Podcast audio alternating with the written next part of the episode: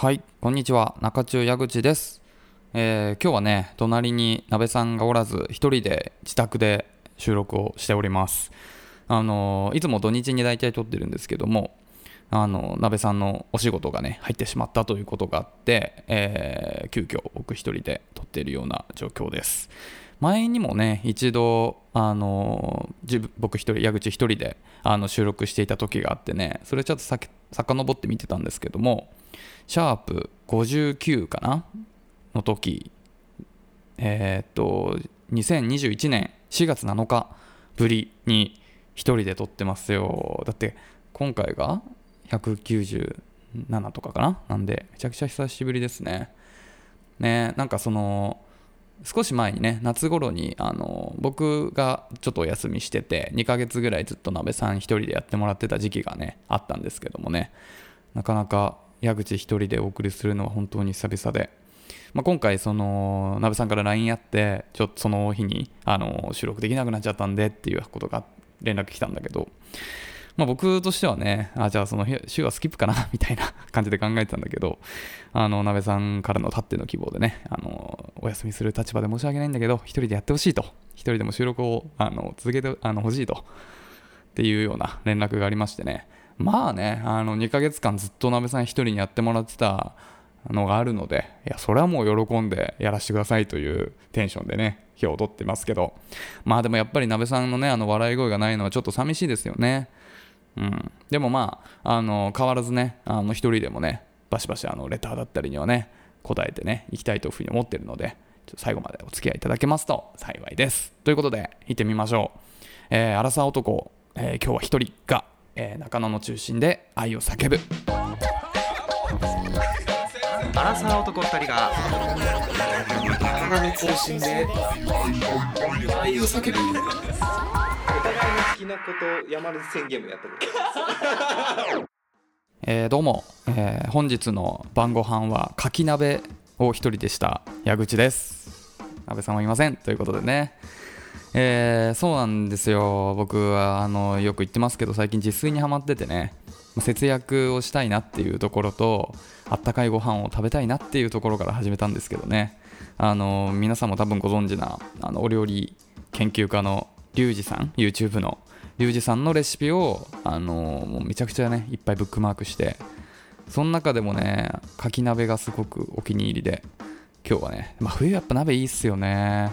あの僕キノコも好きなんで舞茸と牡蠣とあとまあネギと白菜みたいなねそういうので食べましたよ。美味しかったな。でそれを、えーご飯を食べてでその後娘のあのノルウェージャンフォレストキャットの、え1歳の女の子がいるんですけど娘のねの、えーご飯を取り替えてで今収録をしてるっていう感じですね。僕こだわりがあってあのーやっぱ娘なんで餌って絶対言わないようにしてるんですよね。ご飯っていうようにしてます。もうそれで娘もあの覚えてるんでご飯だよって言うとね今寝てますけどね。ちょっともこっち見てないんであのカーペットの上で目をつむってますけど。ちょっと今日自宅なんでねなんかいつもと雰囲気違うんですけどね今日はこんな感じでねちょっとゆるりとねやっていこうと思いますよ。またまあ鍋さんいた方がゆるい感じになるか。むしろなんか一人の方がねなんかちょっといいんじゃないですか？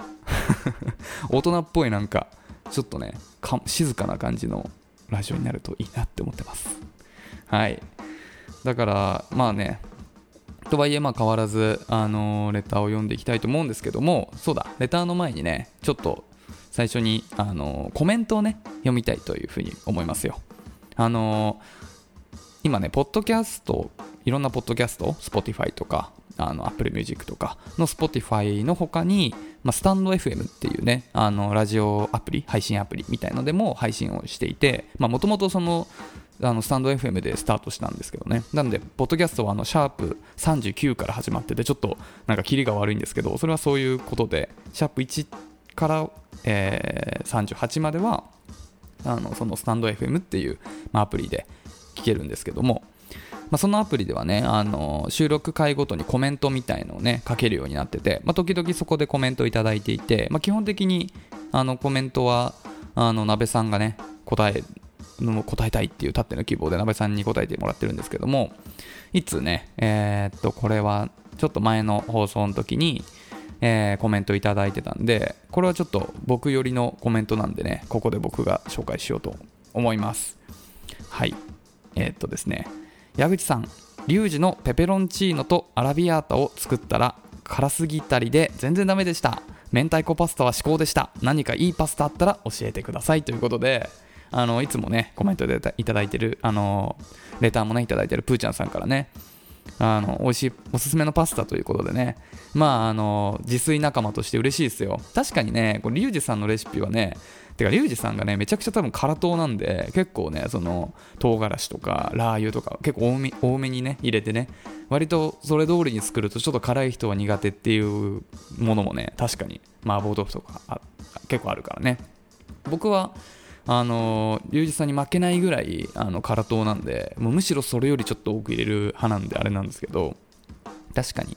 辛いのが苦手な人はあれかもしれないですね、えーじゃあ辛い人が食べれるパスタってことですよね。これねあのーちょっとさっきいろいろまた自分の YouTube のブックマークを見ててちょっとあったんでこれ紹介したいんですけどでもこれはねリュウジさんじゃないんですよ。えーっと誰馬さん誰馬スペースペペロンチーノ革命でちょっと YouTube で検索してみてください。あのすごいあのすごい理想的な肉体をした男性があのやってるそういう料理系のあのチャンネル YouTube チャンネルがあるんですけどパスタはね僕あんまり夜ご飯に食べなくて大体お昼なんですよね食べるとすると。でお昼はやっぱり言ってもね仕事の合間、まあ、僕ずっと在宅とはいえ、まあ、1時間とかしかないんでそこからね作って食べて片してってやると、まあなかなかもう休む時間なくなっちゃうんで結構お昼はあの本当に簡単にね作れるものしか作らないんであんまり凝ったものはできないんですよ。でそんな中このパスタは本当に簡単に、ま、あのそのペペロンチーノ革命あのタイトルにもあるので10分でできるっていう風に書いてあるぐらい本当簡単にできるペペロンチーノでこれはねおすすめです。あの簡単にできてめちゃくちゃ美味しいです。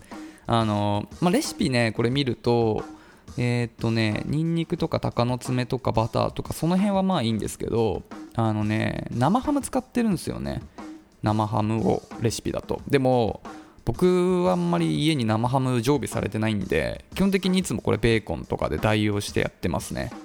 まあ、ベーコンの方がねどっちかっていうと家にあることの多いんじゃないかなと思うんでまあ生ハムでやる方があのこのレシピ通りでより美味しいのかもしれないんですけど僕はまあさっき言ったようにちょっとお昼に簡単に作る感じであのパスタを作ることが多いのでまあ大体ねあの生ハムの代わりにベーコンや使ってやってます。でもベーコンでも全然美味しくできるんでおすすめです。これのねすごいところはねあのフライパンであのそのまあ、ベーコンとかをこう炒めるじゃないですか。でそこにお水入れてそこであのパスタも茹でるっていうやり方やってるんですよね。でこれがねめちゃくちゃ時短になりますよね。結構パスタって、まあ、僕パスタ大体作るときってあのチンするチンでできるパスタみたいなやつやってるんですよ。あの100均とかに売ってるプラスチックの容器に水張ってパスタ入れて塩振ってでチンしたらできるみたいな。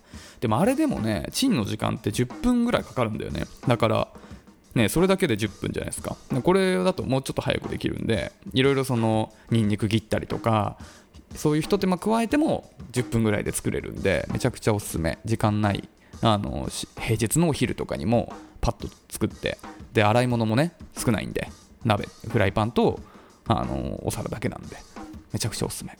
これはぜひね作ってみてほしいです。あんまねあのあれだよあのなんだっけ鷹の爪の量をちゃんとコントロールすれば別に全然辛くないのでね。ぜひ試してみてください。はい。というところでじゃあね今週もいただいたレターをちょっと今日は矢口一人になっちゃってあの恐縮ですけど読んでいきたいと思います。はい、えーでは1通目読ませていただきます、えーラジオネームはないですね。本文から、えーいつも楽しく拝聴しております。ありがとうございます。多分鍋さんも今ありがとうございますって言ってます、えー私もちりめん×梅やちりめん×野沢菜のふりかけよく買うのですがこれねあのーちょっといつだ結構前だよねこれもあのー僕がそのこれまたちょっと自炊トークになっちゃうんですけどスーパーでちょっと贅沢してあのちりめんふりかけみたいな。ちょっと高いんですよ、まあ、高いっつってもまあ4500円。そんなしないか。3400円だったかな？とかなんですけど、まあ、ちょっとそういうふりかけにしたちょっと高価なあのちりめんじゃことあの梅が入ってるような結構あの大人のね 大人の渋いふりかけを買ったら最高だったっていう話をしてたところに対するレターですね。私もちりめん×梅やちりめん×野沢菜のふりかけをよく買うのですが、え、ちりめんふりかけのおすすめの活用メニューをお伝えたく、えー、お伝えしたくレターを送ります。わらということで。いや嬉しいですね。あのよく買うっていうことは結構リッチですよ。僕はあれ以降あんまり買ってないですもん。やっぱりね。まああのだから、まあ、節約をねやっぱりあのしたくて自炊をしたみたいなところもあるんでまあそれで言うと今日のかき鍋も別に節約じゃないんだよな全然。鍋って1人でやると全然コスパ悪いっすよね。なんかむしろいや僕なんか鍋って安いイメージあったんですよね。なんか適当に余った野菜入れてみたいなこと思ってたんですけどでもよくよく考えると白菜とかってあんまり僕日常的に使うことあんまりなくてなんか鍋だから白菜買う？でも白菜もね4分の1カットとか、まあ、普通に大きいしねでネギはまあネギはいつでもあるか。でまあね豚肉入れたりとかだよね。まあでも今回牡蠣入れちゃってるからね全然別に安上がりってわけじゃないんだけど、まあ、たまにはそういう時もありますよねじゃないと1週間頑張れないからで、なんだっけ？ごめんなさい。えっと、え、ちりめんふりかけのおすすめ活用メニュー。いや、これはぜひ知りたいです。あの、またそろそろね、ちりめんいいなって正直思ってたんで、すでに作られてるかもですが、卵焼きです。いや、作ったことないです。卵にふりかけを入れて焼くだけで他の味付けしなくても美味しくなります。もしよければカレーの日の一品にでも。ということで。へえ、卵焼きか。すごい。いやいいな。なんか料理できる人って感じしますね。あのね前もちょっと言ったかもしれないけど僕卵料理めっちゃ苦手で卵料理というかその卵焼きとかそのオムライスとかほぼやったことないんですよね。なんかなんだろうね。でも超大好きなんだけどオムライスも。なんだけどなんかそのほら失敗のリスクを常に秘めてるじゃないですか。ね。やっぱそれがさ そのなんだ？仕事つか仕事終わってそこから作り始めてでなんか卵ぐしゃってなって床に落ちちゃってみたいな。ってなっちゃった時の自分を考えるとちょっとね手出せないんですよね。だから卵焼きもねほとんど恥ずかしながらこんななんか自炊してますみたいななんか偉そうに言ってるけどマジで卵料理はちょっと苦手であまあ卵料理っていうと語弊あるね。卵スープとかはああいうのはさ失敗しないじゃないですか。誰がやっても。ああいうのはいいんですけどよく作って卵スープ最近よく作ってんだよね。ほんと美味しい。それもリュウジさんのやつなんだけど。えー、卵焼きか。でも確かに美味しそうだよね。卵焼きか普通はなんだ砂糖とかでちょっとうちの実家はちょっと甘めだったから砂糖だったね多分。いやでも確かにあのいずれはねあの趣味料理ですっていうからにはやっぱ通んなきゃいけない道だよね。卵焼き。いやいいといいです。嬉しいです。あのぶっちゃけそのちりめんもねあの結構量あってやっぱ1人であの食べきるにはねちょっと後半飽きてくるんですよね。正直。なんでこういう何かその他にねあの応用が効くっていうのはすごい助かります。卵はいつだってあるからね。本当に何かの一品。カレーの日に一品に卵焼きってすごい豪華だね。すごいな。いやうちはもうカレーはカレーですね。カレーはカレーだけ。その後なんか作るいう元気ない。あでもそうか。2日目とかは楽だからか。そうだね。えー、すごい、偉いっすね。めちゃくちゃその食卓がなんか華やかな感じがして、羨ましい。いつかそうなれる。だから一品しか作れないんだよな、基本的に。まあ、だからあってスープだよね。あの、卵スープ。卵スープしかも、てか卵スープほんと美味しすぎて、生卵ってさ、あの、10個入り ?10 個入りだよね、大体。確か。で買うじゃん。あれってさ、あの、1人でなんかその男の一人暮らしであれ使い切る人って俺そんないないと思うんだよね。でも本当にあの自慢じゃないけど、う、まず卵は使い切るからね。あの余らしたことはほぼないね。大体まあいろんなものに使うじゃない。で最初のうちはね、まあ、卵かけご飯みたいなのもまあ使っていくんだけど後半ちょっとペース上げないといけないなってなった時にあのもう卵スープ2日連続とかでやるんで。で卵スープは基本的にあの卵2個使って結構贅沢にやるんですよ。であとはあのなあのゆで卵とか作っといてでそれ朝ごはんに1個食べるみたいなこととかしてるとあの本当に大体使い切るんで、まあ、卵は常にあるんですよ。なんでねこれは本当にありがたい。めちゃくちゃ助かります。いやーいいっすよね。なんかそのなんだろうな、まあ、僕もあんまね、ほら、人の目を気にしない方がいいっすよみたいな、なんかこと偉そうに、中中的にアドバイスでよく言ってることありますけど、やっぱちょっとね、人の目を気にするところはあって、なんか、あの、普通のその、リアルのコミュニケーションの中で、なんか、趣味何みたいな話、あんま、あんましないけどね、そういう話は。まあ、した時に、いや、料理をしてて、みたいな、あんまね、言えないんだよね、なんか。わ、こいつモテたいのかみたいな。なんかちょっと、料理って言っとけば、なんか、いい、よく見られるから言ってんじゃないみたいな風になんか思われたら嫌だなと思って。なんかちょっとねそういう別にね逆に誰かがそう言ってて僕はそう思わないんですけどちょっと考えすぎのところがあるからね。なんかあんまり言えないんですよ。だからあんまりその人と料理の話をあんまりしたことなくて。それはねちょっと寂しいんですよね。だからなんかこういう何て言うんだアレンジみたいなものとかってあんまり知らないんだよね。その YouTube に何かの作り方っていうレシピはあるけれどもその余らせないための何かとかなんかそういうなんかね人アレンジみたいななんかあんまそういうコンテンツを正直見てないからかなもしれないんだけどあんまり情報なくて。なんでこういうレターでねあの料理情報をねいただけるのは本当に嬉しいです。もうこれはあの本当に家にあるもので実践できるあれだと思うのでちりめん買った際にはやってみます。確かにねなんかあれだよねあのうなぎ屋さんとかにもあの卵焼きってたまにあるじゃない？ああいう感じなのかな？食べたことないんだけどあれもなんかそういう入ってるよねちょっと。違う？気のせいかな？ちょっと分かんないですけど。でもまあ卵と合うよね多分絶対。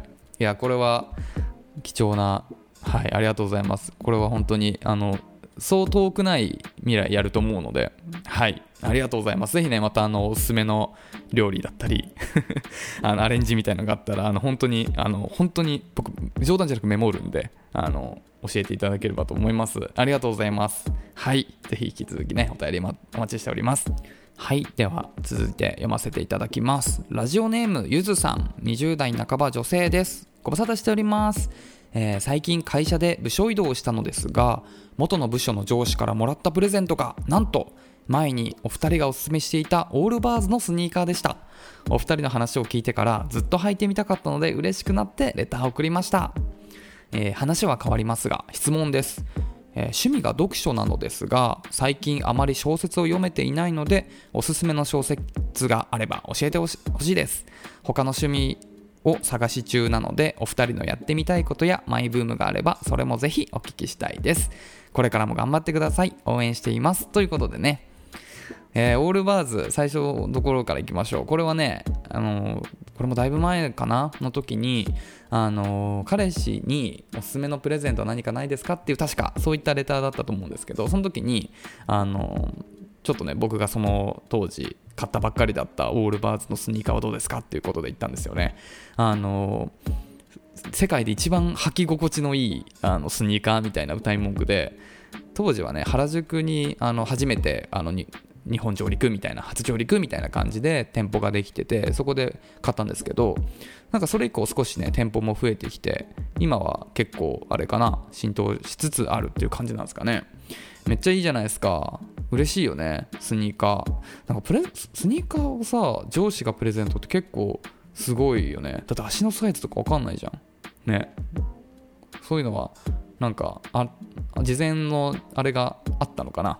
足のサイズ何センチみたいな。聞けないよねでもそんなことね。それじゃちょっとねコンプライアンス的なあれになっちゃうよね。すごい。でも嬉しいよねオールバーズ。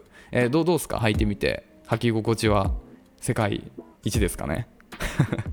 まあでももうそれも2年前ぐらいの世界一なんで今は分かんないですね。今はどうなんだろう。今も世界一だと嬉しいな。僕もあの靴箱にあるんでね。たまに履いてますけど。いいっすよね。デザインもシンプルでなんか僕は結構タイプです。で、えー次が小説の話ですよ。ね僕もねあの読書は好きで結構本を読むこと多いんですけどでもまあぶっちゃけ僕も最近はあんまり読めてないっていうのがあの本音ですけども、まあ、おすすめのね小説ということであればあのいっぱい話せるんであのおすすめの小説の話をしたいと思うんですけどもねちょっと考えたんですよさっきこれ。何がいいかなと思って。もちろんねいっぱいある中でここでね全部紹介するわけにはいかないんでちょっと絞ってね紹介したいんですけどえっとね2冊ね今日今これ手元にあるんですけど持ってきましたよ。で僕はねなんかその気取ってるわけでも何でもなくていわゆるその純文学って言われるようなジャンルの小説がすごい好きでまああの両親がねそういうあの小説がすごい好きで小学生中学中小学生は嘘か。中学生ぐらいの時にまああの時間結構あるじゃないですか。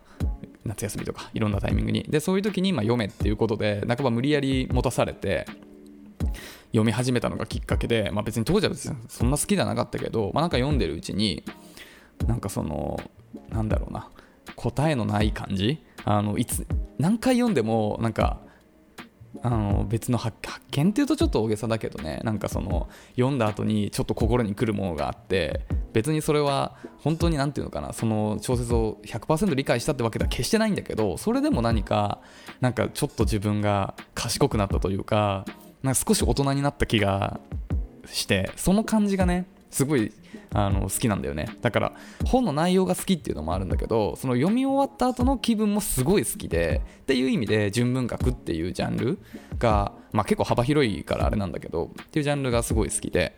なんで、まあ、ちょっとせっかくなんで、まあ、いわゆるその純文学って言われるようなところから2冊持ってきましたよ。でまあ、やっぱ純文学って結構ハードル高いっていう風に思われがちなんだけど、まあ、さっきみたいに意外とねものによっては読みやすいしその読んだ後の気持ちよさみたいなのはすごいからその内容が難しいのはもちろんなんだけど別にそれを100%理解できなくても感じ取れるものっていうのはいっぱいあってっていうところで、まあ、その純文学の入り口になるもの読みやすくかつあのそういうねなんか読んだっていう気持ちになれるっていうところで2冊用意させていただきました。まあ、のゆずさんが人文学もバリバリ読まれてますっていう方だったらあのもうそんなん知ってるよっていう感じかもしれないんで、えーっとまあ、1冊はめちゃくちゃ有名で1冊はちょっとマイナーなところを持ってきましたよ1冊目が、えー、とこのね中中でも結構話をしちゃってるんで何回目かになっちゃうかもしれないんですけど僕の一番好きと言っても過言ではない作家のサリンジャーの、ナインストーリーズというね本です。これはあの短編集でね、まあ、このナインストーリーズっていうタイトルの通り、まあ、9個の短編が入った小説になってます。なんで一個一個の話はすごく短いのでそういった意味でもすごい読みやすい本になってるって感じかな。でねまあこれはね本当にねあの沼で一番この最初の、えーとまあ、9個入ってるうちの最初の話が特にあの今インパクトのある、まあ、サリンジャーの中でも一番有名な話の中の一つと言っても過言ではないバナナフィッシュにうってつけの日っていう、まあ、タイトル結構聞いたことある人いるんじゃないかなと思うんですけど話があるんですよ。これはねすごい短いんだよね。何ページぐらい？30ページぐらいで終わるような本当に短い短編なんだけどものすごい衝撃があってこれはねあの多分一番読まあ短いからなんだけど一番繰り返し読んだお話ででこれはぜひねそのなんだろうな純文学の面白さみたいなのを一番あのクイックにあの楽しめるのはおそらくこれなんじゃないかなと思うので一旦ちょっとこれはね手に取って、まあ、正直あの、まあ、合う合わないあるからね。全然好きになれなかったら正直もうこの1個読んでポイでもいいと思うんだけどぜひねこのナインストーリーズの中でも最初のバナナフィッシュにうってつけの日っていうのだけはねぜひね読んでもらいたいです。でまあ9個話があるんだけど全部がその関連してるわけじゃなくてあの、まあ、割とあのそれぞれの話だからまあ別に順番も正直どうでもいいからねなんかタイトル読んでちょっと興味のあるやつからま読むでもいいしねこのでもバナナフィッシュにうってつけの日っていうのを1個読んじゃうとねすごい衝撃的な内容なんですよ。でその理由というかその訳みたいなのをねどんどん知りたくなっていくともう沼ですよ。あのこの「ナインストーリーズ」を1冊読んだだけじゃあの到底たどり着けない深みがあるんでもうどんどんサリンジャー沼に溺れていきますね。フラニーとゾーイだったりまあいろいろねシーモアシーモア序章とかねいろいろあの関連したお話があるんでちょっとそういうところにどんどんあの足を踏み入れていくきっかけに、ね、なればいいなという思いを込めてこのサリンジャーの9ストーリーズっていうのを紹介させていただいてます。読んだことある人結構多いかなとも思うんですけどまあ改めてねあの読んでみてぜひねその後のあのこのサリンジャーのあの別のねお話っていうところにもね足を踏み入れてくれたら嬉しいなっていうところですかね。まああの何がいいのって言われるとねすごい難しいんですよ。で読んだ後にあの読んだ後の自分の状態がすごくいいっていう。そういう感じ。だからぜひ読んでほしい。あのあんま内容はこれは言わない方がいいものだと思うんでそうそれをね楽しんでほしいなっていう感じですね。あのいろんなナインストーリーズまあそうだね。あのサリンジャーのあのいろいろ小説あるんだけどやっぱりこのナインストーリーズから入るのが一番入り口としてはいいんじゃないかなっていうあのライ麦畑で捕まえたとかねめちゃくちゃ多分あれが一番有名なのかなとかあるけれどもあれよりもむしろこっちの方があのとっつきやすいんじゃないかなって個人的には思うんでね。ぜひナインストーリーズ手に取っていただけるとっていうのが一冊。まあこれはねもう本当に大定番なんでまあ読書好きのゆずさんからしたらあのもう知ってるよってもう何度も読んでるよっていうことかもしれないんで次もう一冊いきたいと思うんですけどこちらはね、えーと、三島由紀夫ですね。三島由紀夫もまああの有名で僕も大好きな日本の作家金閣寺とかがね一番有名かななんですけどもあの三島由紀夫はね本当になんかそのそれこそま金閣寺とかめちゃくちゃ難しいけど、まあ、割とこういうなんだろう日本の文豪って言われる人の中ではかなり読みやすいあの本なんじゃないかなっていうあの作家なんじゃないかなというふうに個人的には思ってるんですけどその中でもかなり読みやすい。結構あのマニアックかもしれないのでもし多分読んだことないと思うんですけど、えっとね、肉体の学校っていう肉体の学校ちょっとエロティックなタイトルなんですけどっていうねあの本になってます。今娘がクンクンしてます。かわいいね。起きたの。爪をね研いでます。音聞こえますかね。プリプリプリプリ。ほんとかわいいんだよね。あの夜はさあの黒目がまん丸になってね本当に赤ちゃんみたいな顔になっちゃうんだよねまあ1歳だからまだ赤ちゃんなのかなおはよう えっと、ごめんなさい。えっと、肉体の学校三島由紀夫。これはね、あの、ちょっと中中的にもね、あの、結構相性のいい話で、あの、あの女版中中みたいな感じですよ。あの、まあ、全然違うか。いや、全然違った。あの、もっと違う、もっとイケてる人たちですね。あの、本当に、あの、キャリアウーマンのバリバリの美人で仕事もできてっていうアラサーぐらいの女性が3人で、あの、いつもあの定期的に飲んでてで、えー、その都度そこでなんかその今まであった男たちの悪口を、まあ、言い合うみたいな。でそれで 盛り上がるみたいな、まあ、会があって。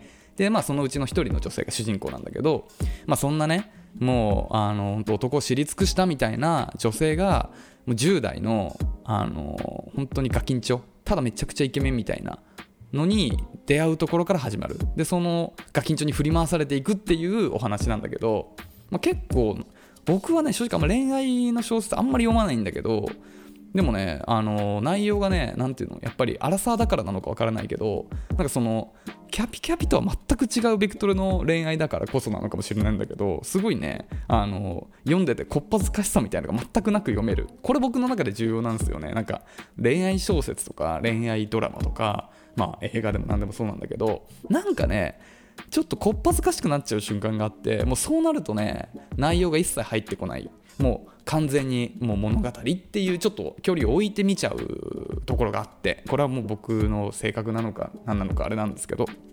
でもねこの話はそういったところが全くなくてそこがいいところですよね。なんか本当に入り込める。でうーん怒っていることも別にそんな大したことではうんない、まあ、そんな大したことないっていうと変だけれどもね、まあ、純文学の良さってそこだと思っててその何でもない日常の中にその美学というかなんかその深みみたいなのをあの見せてくれるっていうようなところがまあ純文学のねいわゆるあのそまあなんていうのかな良さっていうかそれがまあ純文学っていうものであると思ってるんだけどまさに本当そういうところを楽しめる作品かなっていうふうに思います。そんなに長くないしあの、まあ、本当そういうテーマがそういう恋愛なんであの本当にラフに多分本当にれあの小えー、と読書を慣れてる人なら1日2日でパッと1日はちょっとあれかな、まあ、読み終わっちゃうぐらいの本当ボリュームなんでこれもぜひおすすめです。あの恋愛をねあのもう知り尽くしたと思ってる30代のイケてる女性にあ、まあ、アラサーのイケてる女性にぜひ読んでほしいなっていう。ゆずさんはだから20代半ばでしょ？ちょまあそうだね。ちょっと上の人が主人公だからまあ今のうちに読んどいていいと思いますよ。ぜひね。あの本当に頭いい人なんだよね三島由紀夫って人が。だからなんかねその頭いい人の文章に触れられるっていうのもなんかねすごいね幸せになれますよね。なんかいいんですよ。三島由紀夫もね本当に僕は好きでまああのいろいろねあるんだけど結構あの本当いわゆる有名どころ以外にも割といっぱいあってむしろそういうものの方がねなんか読みやすかったりするもの意外と多くてエンタメ性がすごい高いんでねあの本当にまあ、いつのこれ話だ？いつの小説なのかかもう結構ね当然だけどさだいぶ昔のだと思うけどもう本当に今見ても全然なんだろう。あの今ドラマ化されても古くない感じの話っていうのがやっぱりすごいよなって思います。やっぱね恋愛はねどの時代も恋愛だから。そう。よくわかんない感じになっちゃったけど。ぜひねこれはあの多分読んだことないあんまり多分そんな有名じゃないんであのもしね読んだことなければぜひね読んでみてほしい。でもどうなんだろうな。僕があんまりあの友人同士でこう本の話しないんでもしかするとめちゃくちゃ有名だよっていうこともあんのかな。どうなんだろうね。ちょっとわかんないけどもしあのご存知なければ読んでみてほしいなと思います。はい。肉体の学校でした。というところでねあの2冊紹介させていただいたんでぜひねご興味あれば皆さんも読書されてみてください。ほらねあの年末年始とかねあの意外とやることなくなっちゃうこととかあるじゃないですか。そういう時にねあの部屋に暖房をガンガンにしてさなんかぬくぬく本を読むっていう時間もなかなかいいじゃないですか？僕らアラサー世代のねなんか一ついいなんか時間の使い方かなっていうふうに、まあ、皆さんがアラサーかちょっとわからないですけどね。ぜひね手に取っていただけるとっていうところですね。はい。えー、他の趣味も探し中なのでお二人のやってみたいことやマイブームがあればそちらもぜひ聞きたいです。ということでこれ鍋さん答えたかっただろうな。え、ちょっと僕が一人でもなんか答えられそうなものをちょっとピックアップしたんですけどここの部分だけは多分鍋さんもねいっぱい喋りたいことあったと思うんでちょっと覚えてれば今度これ鍋さんにも聞いてみましょうね、えー、僕矢口がやってみたいことやマイブームがあればマイブームか。まああの鍋さんともちょっと話してるけど最近ね麻雀熱がねすごいね盛り上がっててね。麻雀をよくやってますね。うちはあのえー、っとそう鍋さんとね麻雀し始めたのが高校生の時に高校1年生の時かな。麻雀なんて何のきっかけか分かんないけどとにかくなんか鍋さんが麻雀をし始めたと。で、まあ、あれ4人いないとまあ4人まあそうだね複数人でやるゲームだからなんかそれをきっかけに僕も覚えたんですよ。あの僕はその両親があの父母どっちも麻雀好きで家にそういうのがあったりとかしたんであの両親に教えてもらいつつ、まあ、本来4人なんだけど、まあ、3人でも麻雀でできるんであの3人でねあのよくやっててでそれをきっかけに覚えてで最近またその熱がさ盛り上がってきたからさたまにね実家帰って麻雀っていうのを実は本当にしてて割と最近。なんだけどやっぱりいろんな人とねやりたいっていうのがあるからね。ただまあさっき言ったように4人とか3人集まらないとできないんでね麻雀人口は増えてほしいなってすごい思ってるんですよね。なんで もし興味があれば麻雀とかどうですか？ボケ防止になると思いますよ。多分。すごい頭使うんで、うん、麻雀ねちょっとどうなん？でも最近なんかあれあれだよね。結構麻雀なんだ？あのアベマとかで割となんか有名になってきてるような気はするから。なんかあのタバコ臭い感じのイメージからちょっとずつなんかあれになってきてるような気もするんでね。今がチャンスかもしれないです。はい。これはあのぜひね鍋さんにも 今度聞いてみようと思います鍋さんの最近のねマイブームがあったらねということでありがとうございます。ゆずさん、またね、お便りお待ちしております。あの、もし本読んだりしたら、あの、感想だったり聞かせていただければと思います。はい。ありがとうございます。はい。じゃあもう一通ね、読ませていただきたいと思います。えーラジオネームハッピーセットさんこんにちはハッピーセットですこんにちは矢口さんりんごちゃんのリミックス聞かれましたでしょうか？椎名林檎ですね。私は YouTube でショート版を聞いた限りでは意識が一番好きでした。ぜひ矢口さんの好みも聞かせてください。ふう！ということでね。テンション高いですね。聞いた直後だったのかな？ねこれ11月のね中旬ぐらいにいただいたあのお便りだったレターだったんですけど今はねあの配信されてますね。フルで。僕も当然聞きましたよ。意識ね意識も良かったね。意識はめちゃくちゃあの本当テクノテクノ本当にミニマル系のテクノのねビートですごい聴いてて気持ちいい。すごいセンスいいっすね。すごい渋い。いいと思います。あの本当音楽好きがあの好きって言いそうなビートだなっていう感じですね。僕はねやっぱりね、まあ、 STUTSが好きなんで女の子は誰でもがねいいかなって。一まあもちろんどれもいいんだけどね。が一番好きでしたかね。やっぱ本当あの STUTSっぽいビートがねすごいなんかレトロなちょっとおしゃれなねいいよねっていう。まあどの曲も好きですよ。ね。でもまあやっぱ1曲をあげるとしたら STUTSですね。うん。女の子は誰でも。皆さんもね聴いてみてください。これはえっ、とね「百薬の蝶」かな？っていうアルバムでその椎名林檎さんのアルバムでその今まで自分の曲を、まあ、いろんなアーティストがねリミックスしたようなあのーアルバムなんだけど、まあ、いろんな本当有名な、あのーミュージシャンの人とフューチャリングフューチャリングというか有名な人が、まあ、そのリミックスをした。リミックスって結構難しいよね。あのもともとある曲を分解して再構成するみたいな、まあ、そういうイメージかな。もともとあるその椎名林檎の曲のボーカルトラックとか、まあ、ギターのフレーズとか、まあ、使えるとこだけは使ってにそれに新しい音をこう加えてちょっと違うアレンジのねちょっとテンポとかも変えたりし,、ね、したり結構雰囲気が変わることもあるんだけど、まあ、そういうのをリミックスって大体言うんだけど、まあ、まさにそういうところでなんかそういういろいろテクノ系のミュージシャンだったり、まあ、ヒップホップ系のねあのミュージシャンだったり、まあ、いろんなジャンルの人がいるんですけどが、えーその椎名林檎の曲を、えー再構成してるという中でね、まあ、 STUTSはね、あのー結構 STUTSってめちゃくちゃ有名だよね多分。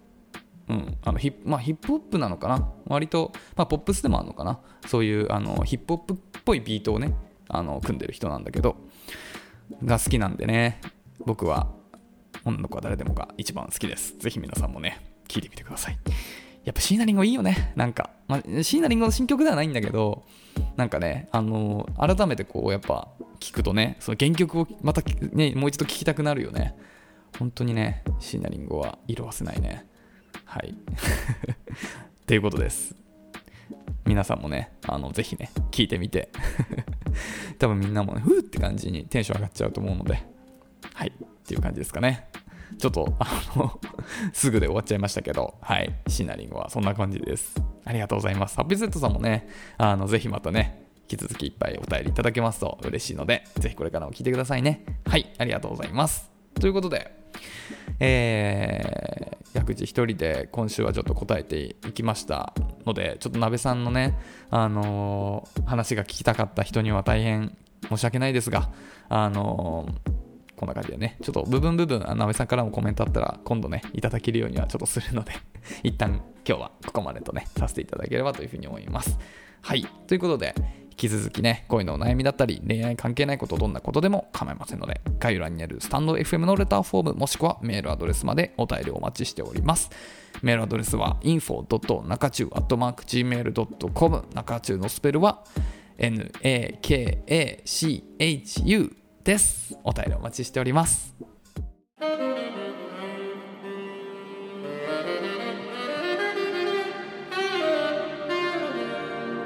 中中はい、ということで、えー今日はね、矢口一人でお送りしてますが、いかがでしたでしょうか？えーねまあ、本来はそう、あの土日、来週？違う、今週の土日に撮ろうと思ってたんだけど、そこで仕事が入っちゃって、なべさんダメってことだったんですよ。でね、まあ平日の夜とかね、ちょっとどっか時間見つけてできればよかったんですけど、まあどうしてもちょっと、あの仕事だったりお互いでね、あの忙しくて時間作れなかった、まあいつも会議室取ったりしてるんでね、ちょっとなかなか調整できなかったんですよ。なんだけど、まあ、今平日火曜日の夜なんですけど夜だったら家いるよなと思ってちょっと電話かけてみましょうか。マジで出るか分かんないけど。LINE で今ねかけてみてます。出るか分かんないけど。なべさんこういうとこね出ないんだよね。こういうとこでありますよね。この持ってる持ってないみたいな。あもしもし、はいもしもしなべさん、はい。なべさん。はい、出た？